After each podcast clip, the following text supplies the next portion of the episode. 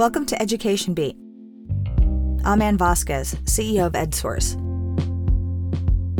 Across California last year, conservative groups recruited and trained dozens of candidates to run for school boards.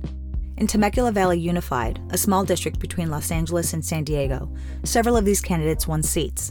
Since then, the district's school board has banned critical race theory, temporarily removed a social studies curriculum over a mention of LGBTQ activist Harvey Milk, and passed measures that would require school officials to notify parents if their children show signs of being transgender.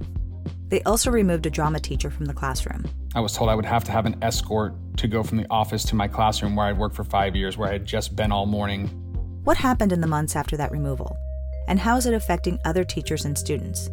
Here is this week's Education Beat with host Zaidee Stavely. When Greg Bailey was in high school, he was in the musical Pirates of Penzance. He played Major General Stanley. And recently, he found an old program from the show. Inside, there were bios of all the actors. And it says that I wanted to go to college at the University of Northern Colorado to study acting and one day be a high school drama teacher. Now, Greg is a high school drama teacher at Temecula Valley High School, and he loves his job. My favorite thing about teaching is watching the lights turn on. When you have students who are really working hard to try and master a concept or figure something out, and you try and give them feedback from any angle you can to just to get them to, to figure it out. But the moment, that moment that you actually see them recognize what they need to do and, and then have them follow through with it, that is, that's the most exciting thing I know about is when I can say, I taught that kid that and they're never going to forget it. One of the classes Greg teaches is Drama 1. And in that class, he has a unit on American playwrights. The idea is for students to read a great American play. So Greg has a list of 10 plays that students can choose from. I tried to find the 10 playwrights that represented a good cross section of American culture and whose plays were the best we had to offer. Uh, I have plays from Arthur Miller, Tennessee Williams, August Wilson, Sam Shepard, Neil Simon, classic Pulitzer Prize winning playwrights. One of the plays students can choose to read is Angels in America by Tony Kushner. It's a Pulitzer Prize winning play that deals with the AIDS epidemic in New York during the 1980s.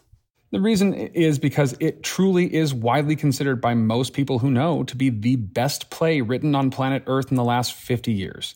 Um, it is an important piece of art and culture um, for an, an important cross section of our community. And it's the most important work of theater that talks about and illustrates the lives of LGBTQ plus people. So the students get together in groups and they pick their plays to read and afterward, each group prepares a monologue, a scene to perform, and they also do either costume design or set design from the play that they read.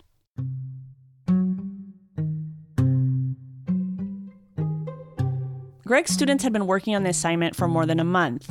And then on May 12th, Greg opened his mailbox and found a printed copy of an email from a parent complaining about him teaching Angels in America. He was called into the principal's office, and soon after that, things escalated.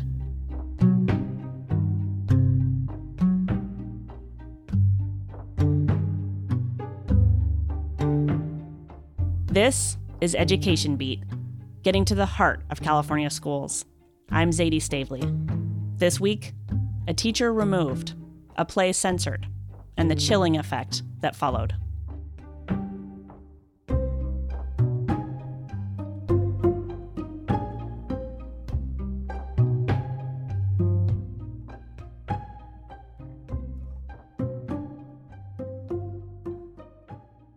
At a school board meeting the day after Greg's meeting with the principal, the parent who sent the email, Tracy Nolasco, said her child was required to read the entirety of the play Angels in America, which included sexually explicit material. Specifically, she referenced one scene. In it, a man who is dealing with the pain of his partner dying of AIDS has sex with another man in a park. My question to you is what justifies assigning material like this to a minor? How can a school justify the violation of innocence? Then Pastor Tim Thompson spoke. Thompson worked hard to get the most recent board members elected, including holding a rally at his church. The man who is responsible for allowing the child to be exposed to this is a groomer. This is grooming behavior. This is perverted behavior. I'm calling on the entire district to fire this man. He has no business being around the children in our community. No business at all. This claim that Greg was, quote, grooming students, it's a term often used to falsely and misleadingly link LGBTQ people or education about LGBTQ people to the actions of child molesters. The next day, while Greg was taking attendance during first period, he was pulled out of his classroom by a security guard and placed on paid leave by the school board. I was not even allowed to walk unaccompanied back to my classroom to get my lunchbox.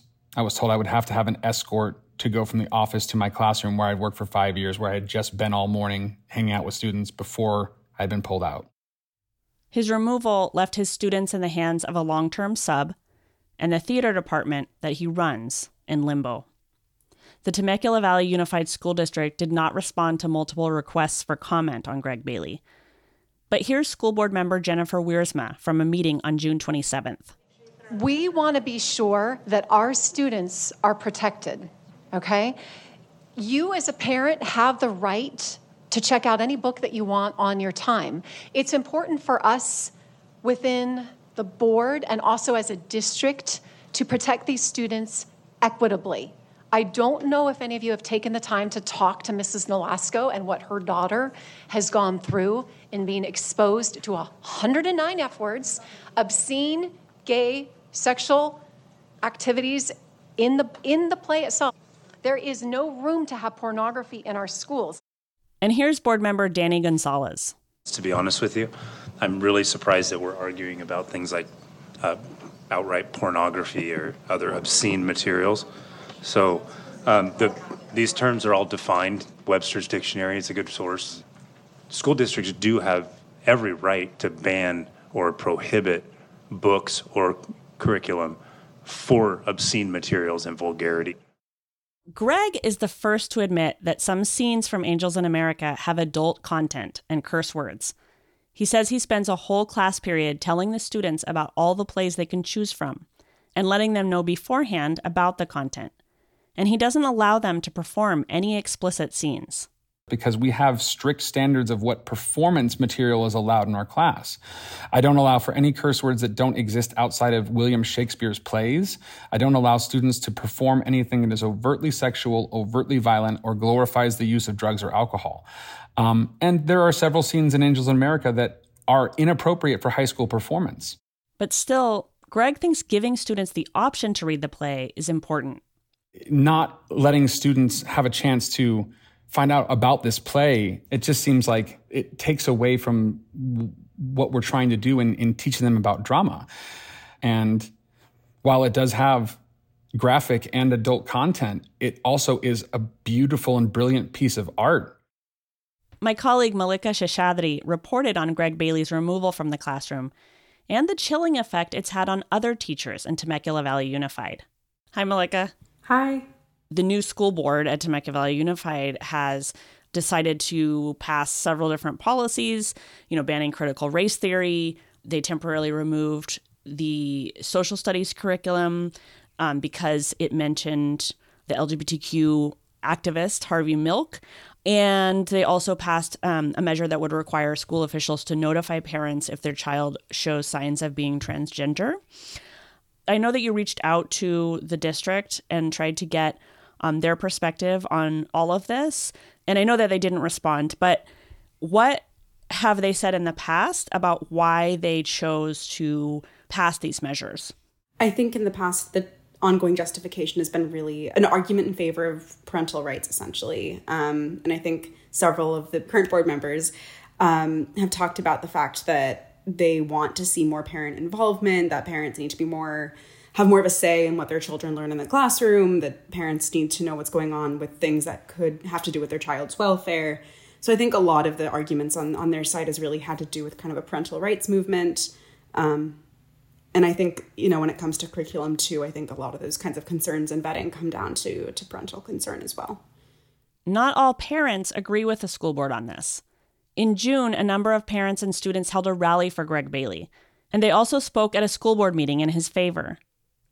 More than 30 students of his wrote a letter to the school board verifying that he had given students content warnings and offered to speak with any student who wasn't comfortable with the material. Greg says the administration at his school has also been supportive of him. Eventually, after three months on leave, Greg was able to return to the classroom, but he's on a sort of probation. He has to send all his lesson plans and texts to be approved by the district office. And if they decide that during this time he's unprofessional or has unsatisfactory conduct, the board could immediately move to have him terminated. So Greg isn't assigning monologues from plays to his students this fall. And he's unsure which plays students should be able to pick from for the American Playwrights Unit.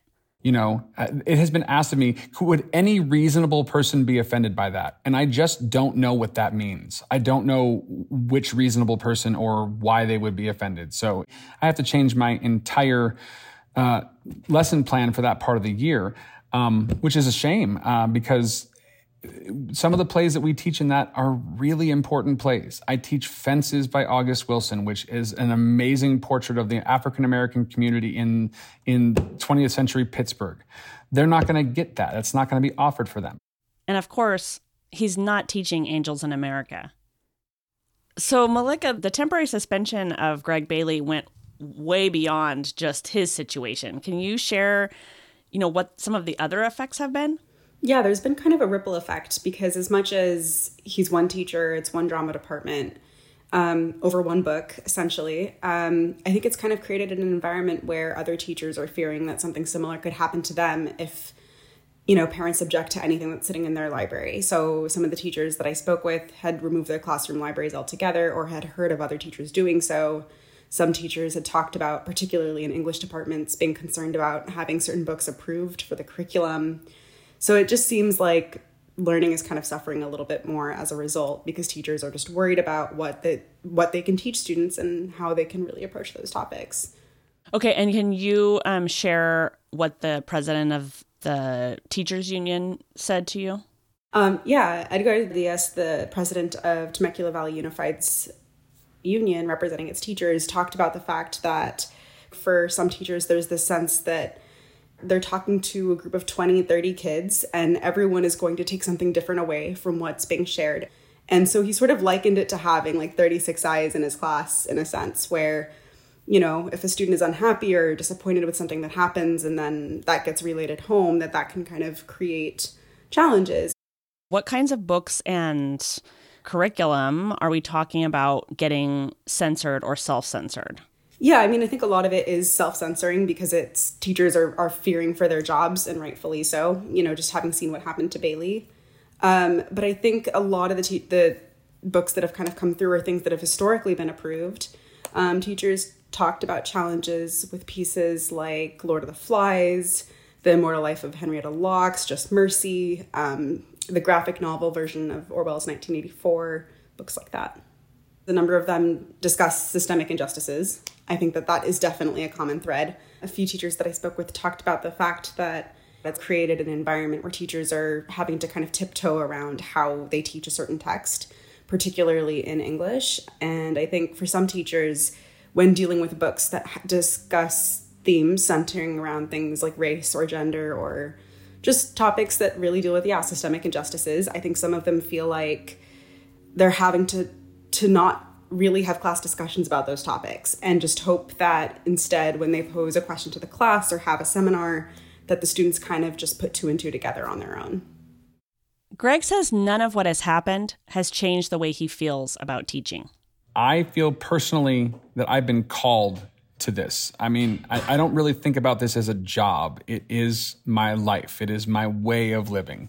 I want to share my love of theater, I want to share my love of, of, of acting, and I want to try and keep alive this art form that's been slowly dying for the last 2,000 years. Um, and that, that, that's what I'm, I'm here for is to protect theater and to inspire new students. Uh, I, I care about that more than ever before.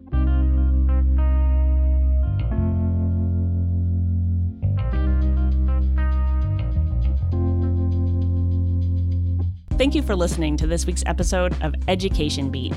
Getting to the Heart of California Schools, a production of EdSource. You can find Mallika's story at edsource.org.